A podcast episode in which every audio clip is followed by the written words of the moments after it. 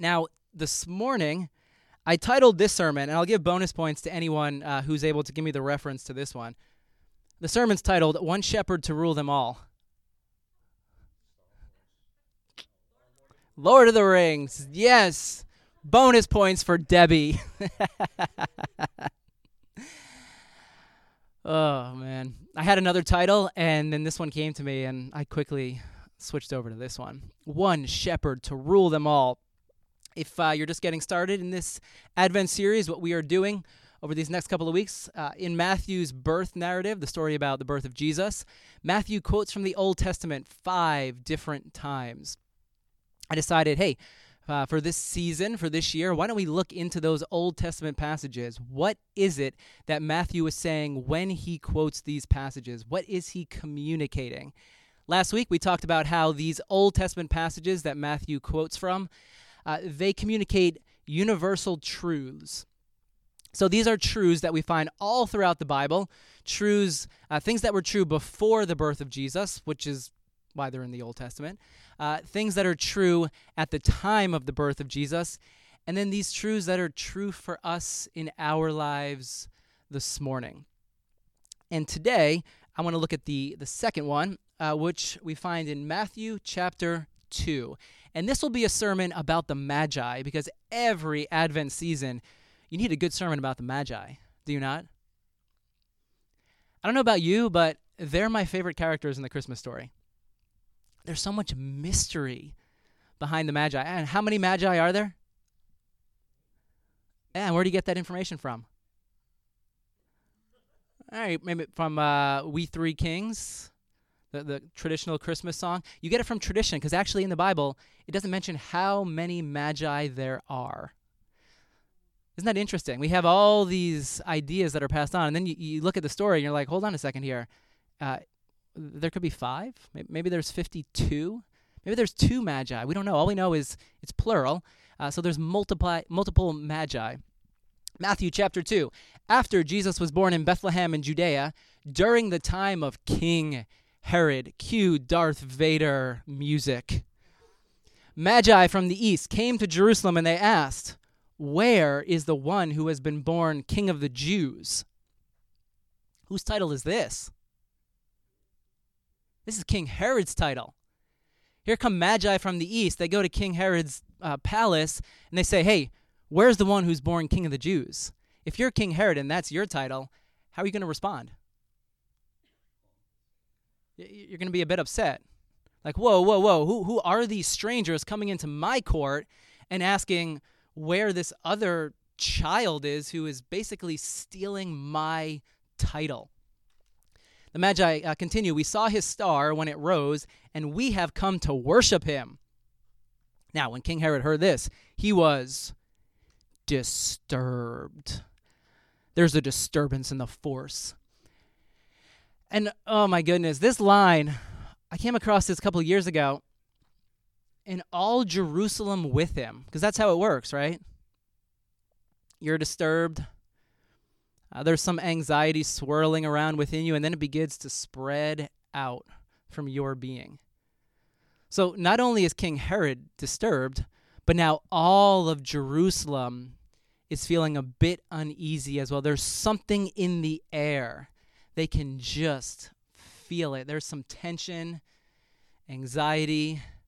There's this disturbance that everyone walking around Jerusalem as they're going in the shops, going about their business, hmm, what's that? What's that feeling? Now let's talk about the Magi for a moment. We're told the Magi are from the east. The Magi, they would have come from another empire. So at the time, the birth of Jesus, uh, Jesus was born in the Roman Empire. And now we have strangers coming from the east. They are coming from another empire another major global superpower of the day, the Parthian Empire. Now, the Roman and the Parthian empires, these were competing empires. They did not like each other. Because if you're all about global conquest, if someone else is trying to conquer the world, it's like, whoa, who's taking my job?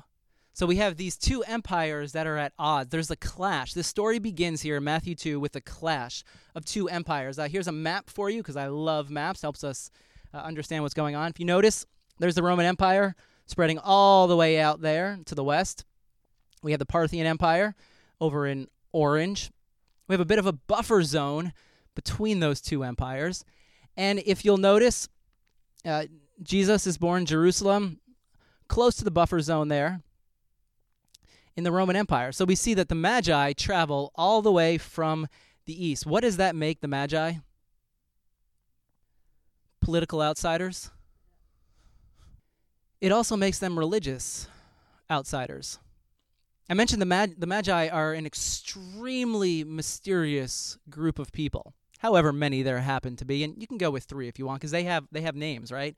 Uh, Balthazar, I forget the other two, but these Magi they actually were named.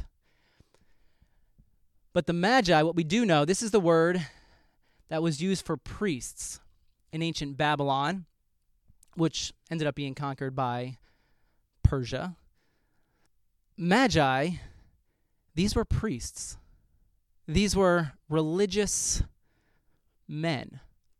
Uh, here's how they were described in the uh, literature of the day. Uh, Strabo, you know him, right? Uh, he's a Greek historian and a geographer. Here's what he had to say The Magi attend the Persian kings, guiding them in their relations with the gods.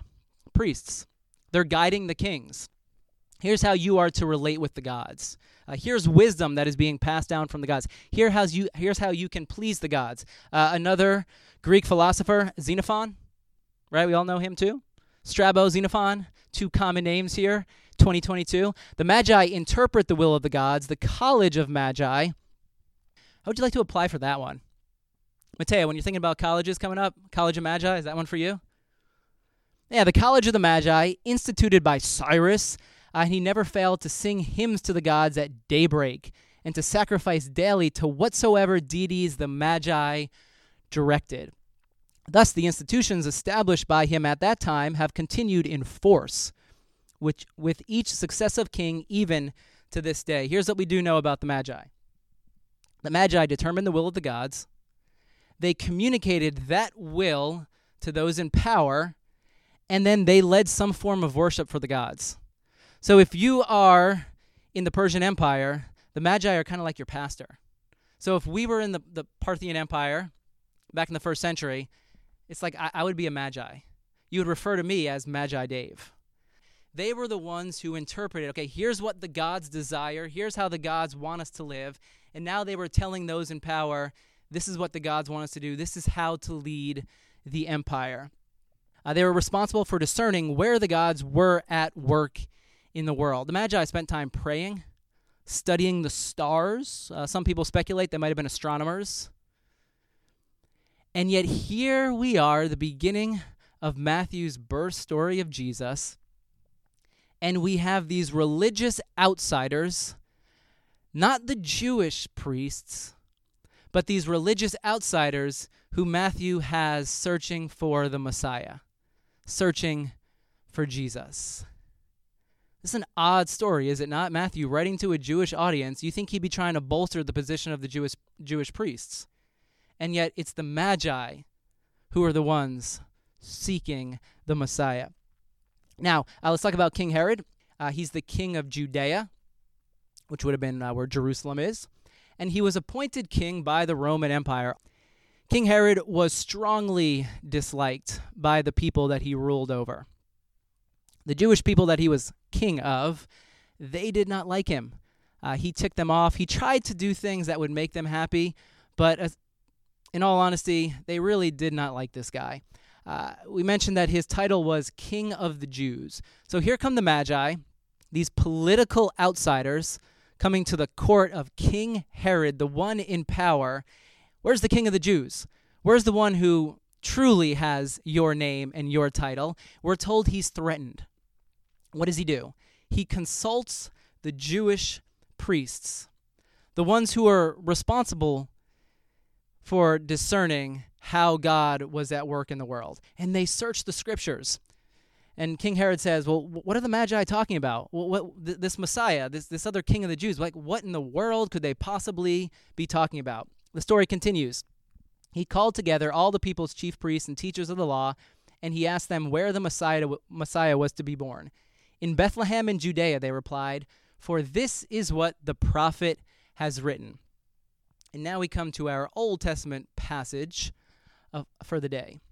But you, Bethlehem, in the land of Judah, are by no means least among the rulers of Judah, for out of you will come a ruler who will shepherd my people Israel. So Herod then called the Magi and he said, Hey, go look for him, and once you find him, please let me know where he is because I want to go worship him. But we all know, is that really what he wants to do? No. No. Because this Messiah threatens everything that King Herod has created for himself. Now, uh, this Old Testament passage actually comes from two places uh, within the Old Testament. First, Micah chapter 5, 2. But you, Bethlehem, Ephrathah, though you are small among the clans of Judah, out of you will come for me one who will be ruler over Israel, whose origins are from of old from ancient times. Micah was a prophet. Micah would have been prophesying about the fall of Jerusalem and then the subsequent exile. When those in Jerusalem were taken forcibly out of their homeland and forced to relocate. Micah is telling the people, he's saying, There will come a time when Jerusalem, the city that you're living in, it's going to fall. It is going to be conquered. And you are going to be removed from the land that you were living in. In other words, he's saying there's going to come a time when it's all going to collapse in front of you. Everything that you held on to, all the certainty that you have in your life, it's going to be pulled out from under you.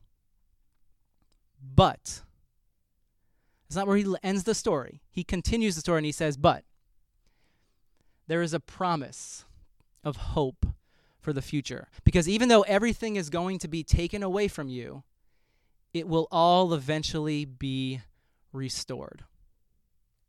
All that's been lost, all that's been taken from your life, God will promise to bring it all back together. He mentions a ruler from Bethlehem who will do this. Uh, this refers to the King David.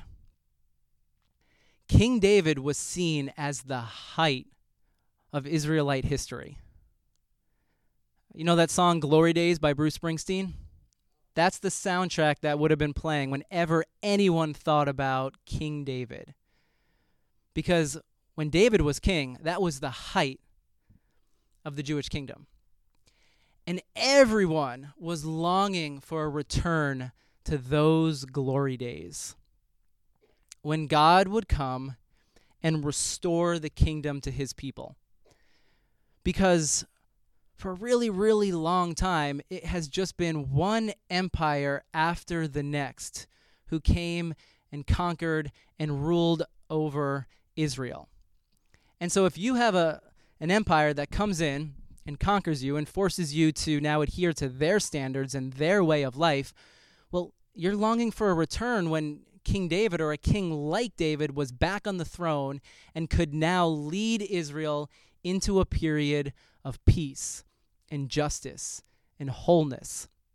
A time when you were free and no longer being conquered by another empire. So we have this prophecy that's floating around in the back of Matthew's mind. A time, a hope for a future time when all will be restored. Uh, and then he also quotes 2 Samuel chapter 5, again, another Old Testament verse about David. All the tribes of Israel came to David at Hebron. They said, We are your own flesh and blood. In the past, while Saul was king over us, you were the one who led Israel on their military campaigns. And the Lord said to you, You will shepherd my people Israel. Shepherd being the one uh, who leads. You will lead my people. So when Matthew quotes from these two passages in the Old Testament here, in the middle of this story about Magi and King Herod and searching for the Messiah, what he is doing is he is revealing an ancient longing for a ruler or a shepherd like David, who God has been promising from the beginning. All throughout the story, there has been this promise. Yes, it might seem dark right now. Yes, all hope might be lost, but don't give up. Hold on, because a time is coming when there will be a ruler, there will be a true king who will restore all that has been lost. All the fracturing that you see within the world, that you experience in your own life, it will be healed. This is an ancient longing. This is a universal longing. This was a hope that people held before Jesus was born, a hope that people held at the time of Jesus. And I believe this is a hope that we all long for in our lives as well. Do you ever feel an ache? Call it a longing within yourself because things aren't as they should be? You ever turn the news on?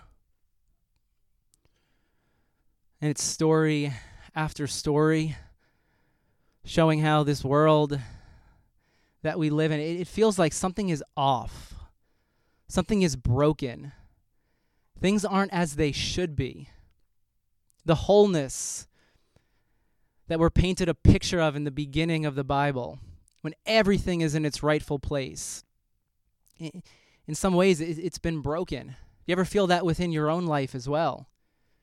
You look inside, you get a bit introspective for a while, you look at your life and you think, man, I've, been working on that for for years. I've been trying to address this and bring some healing to this part of my life, but it just seems like I'm not making any progress. Like I'm on a treadmill, I'm just not getting anywhere. You ever have this ache within yourself?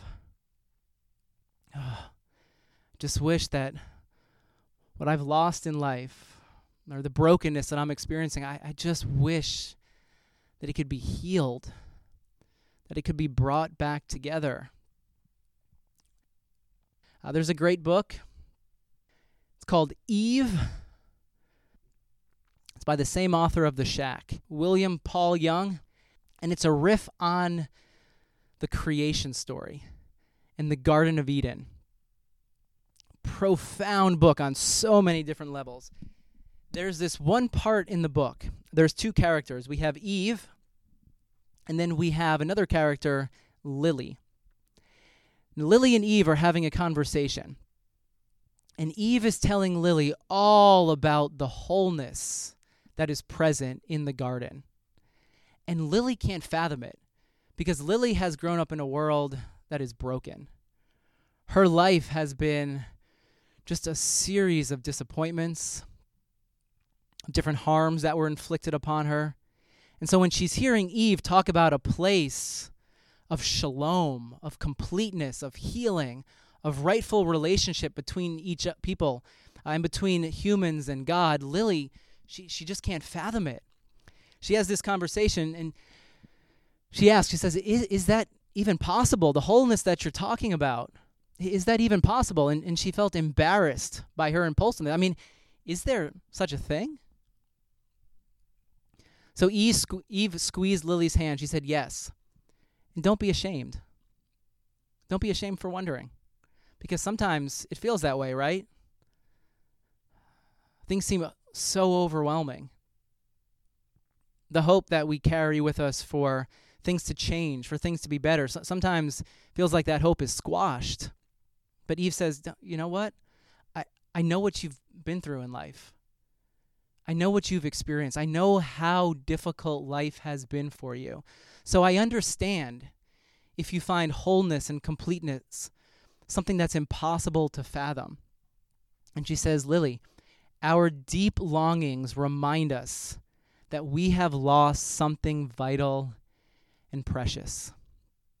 the ache you feel within you, that longing you have within you for things to change, for God to come and restore what's been broken or lost in your life, it's a sign that, yes, something has been taken from you. Something has been lost. And it's not the way in which God intended for things to be. And she continues, she says, Such yearnings are the stirring of hope.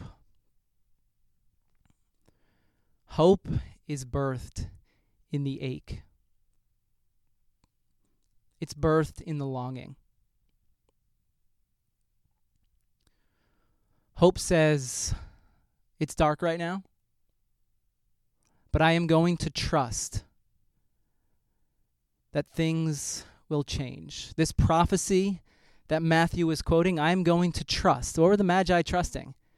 They were trusting that this Messiah, this Jesus, and again, we have religious outsiders here, but yet they were willing to travel into enemy territory because they were willing to trust that maybe all their longings, all their aches, were pointing towards this child that this child could be the fulfillment of all that they had been longing for. The question for us this week said I wanted to get really practical. How do we understand and discover these truths in our lives today? So here's the question How do we find the hope that our longings are pointing us towards? The answer is found in the response that the Magi have versus the response that the chief priests and Herod have towards Jesus. Because who was it that found their way to the manger? It's the Magi. It's the Magi. The chief priests, they missed the signs. And Herod was threatened by the birth of this child. Matthew is offering us two ways to miss the hope of Christ's rule, and then two ways to find it. First, how do you miss it? You can find how God reveals himself. Chief priests, these were the ones who were supposed to know where the Jewish Messiah was. They missed the signs. They could quote their scripture. they could look back in the Old Testament. They could quote it. They knew it by heart. They had it all memorized. They knew their Bible well. Whenever anyone came to them with a problem, they could quote verse after verse. They could quote scripture after scripture, but yet they still missed the presence of God coming into this world. This is a scathing criticism directed at the Jewish religious leaders. How do we miss the hope of Christ's rule in this world? We confine how God works. Let's talk about yoga for a minute, because that's clearly where you all thought this was going. A couple years back, a friend of ours told us a story. She had stopped going to church for a long time because she was disappointed with God. She had been through some things in life that were extremely painful, and it caused her to question everything she believed about God and church and Jesus. She went to a yoga class in the midst of this time of questioning. I don't know if it was hot yoga or regular yoga. If it's hot yoga, maybe it explains things. If it was regular yoga, it's a mystery. She said she walked out of that yoga class. And as soon as she walked out of that door at the end of the session, she started tearing up. She just started bawling for no reason. And she told us, she said, in that moment when I walked out of that yoga class, it, it was as if I felt the forgiveness of God in a way in which I never had before. And she said, I never felt that way in church. But here I was in a yoga class. And I was experiencing the presence of God in a way in which I've never experienced bef- it before. See, sometimes we think God can only work in certain ways. God can work here on a Sunday morning in church. God can work when we have our worship music on. God works only when we're praying and we're being a good, dutiful Christian and we're reading the Bible. But the truth is, God is always at work in the world. I love the idea that all the ground that we are standing on is holy ground. Uh, as the psalmist says, all the earth is the Lord's. We have to walk through life with our eyes open to the Spirit, trusting that in every moment, God is revealing Himself. The Spirit is at work, bringing healing, forgiveness, hope into your life. How do we miss the hope of Christ? So we have blinders on and think God can only work when we're reading Scripture or in different ways that we've established as being okay. But yet, here we have a story of these religious outsiders. They're the out group, they're not the in group. And yet, they're way more in tune to the work of the Spirit than the priests who are part of the in group. Uh, and then we have the power of vulnerability. This is a TED Talk any idea whose TED Talk this is? Brene Brown. Uh, her talk, The Power of Vulnerability, one of the top five TED Talks of all time. Talking about what it's like to be vulnerable with each other, to be honest, open, authentic, to share our experiences of shame with others, to let others in to the things that we normally try to push down and hide and bury. Any idea how many times this TED Talk has been viewed? 10 million? A million times? What else? Uh, what's the what's the game show? Do you go up a dollar or is that the price is right? so are we going to go up a dollar or are we going to go down to 9.99? Uh, how about this? About 60 million times. Should have gone up a dollar. about 60 million times. Does this not tap into something that's true for all of us?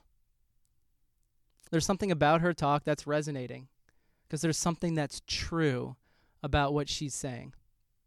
It's not a church service. She doesn't quote any scripture, but yet there's something about the human journey that 60 million people all right, I get it. If you watch it three times, then you're counted three views. I, call it 50 million people have watched this video because there's they're finding truth and healing in what she's saying. So if we miss the hope of Christ because we confine how God can reveal himself, how do we discover the hope? We be open to the work of the Spirit anywhere even outside of your ideas about who God is and how God can work. It's all holy ground. Every step you take, the church isn't any holier.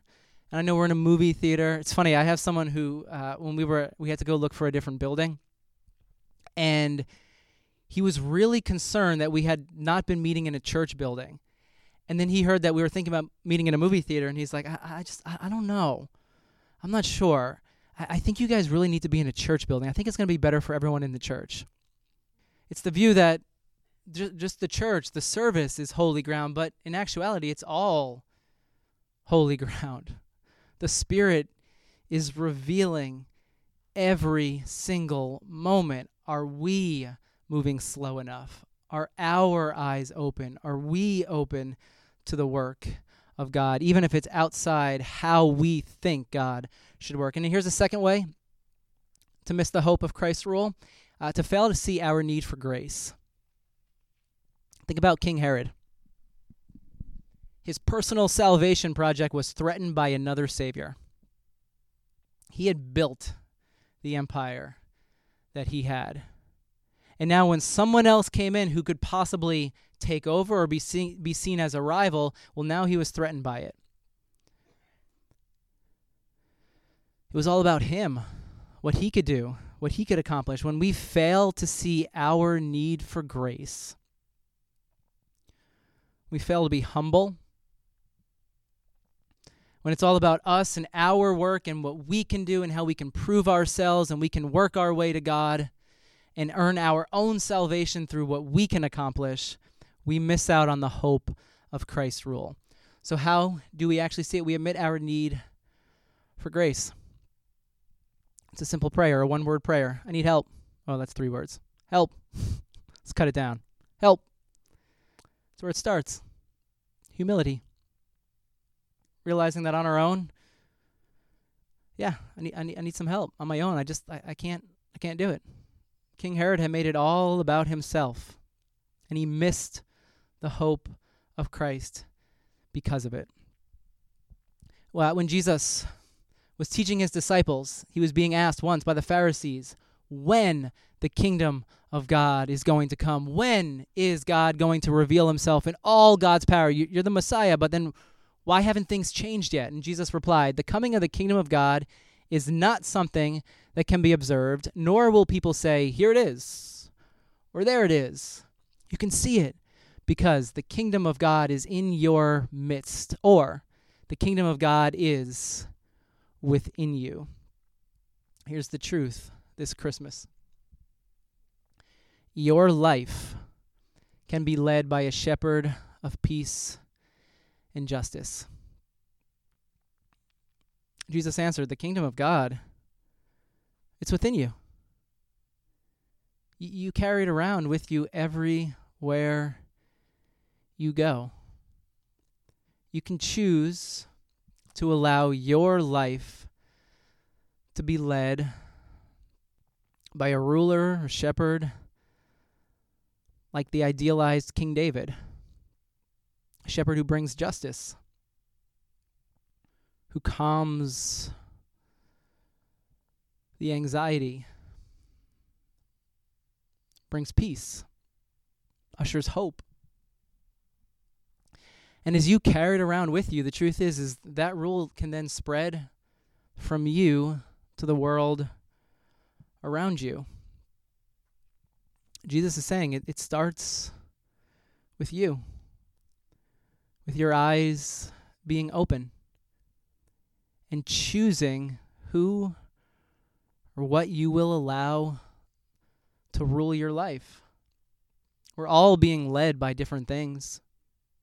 Are we aware of what's leading us? Are we aware of who's leading us? This is the invitation this week, this season of Advent. Be aware of who is leading our lives and what that ruler is producing within us. The kingdom of God is within you. The Spirit's always at work. Will we step forward with that realization?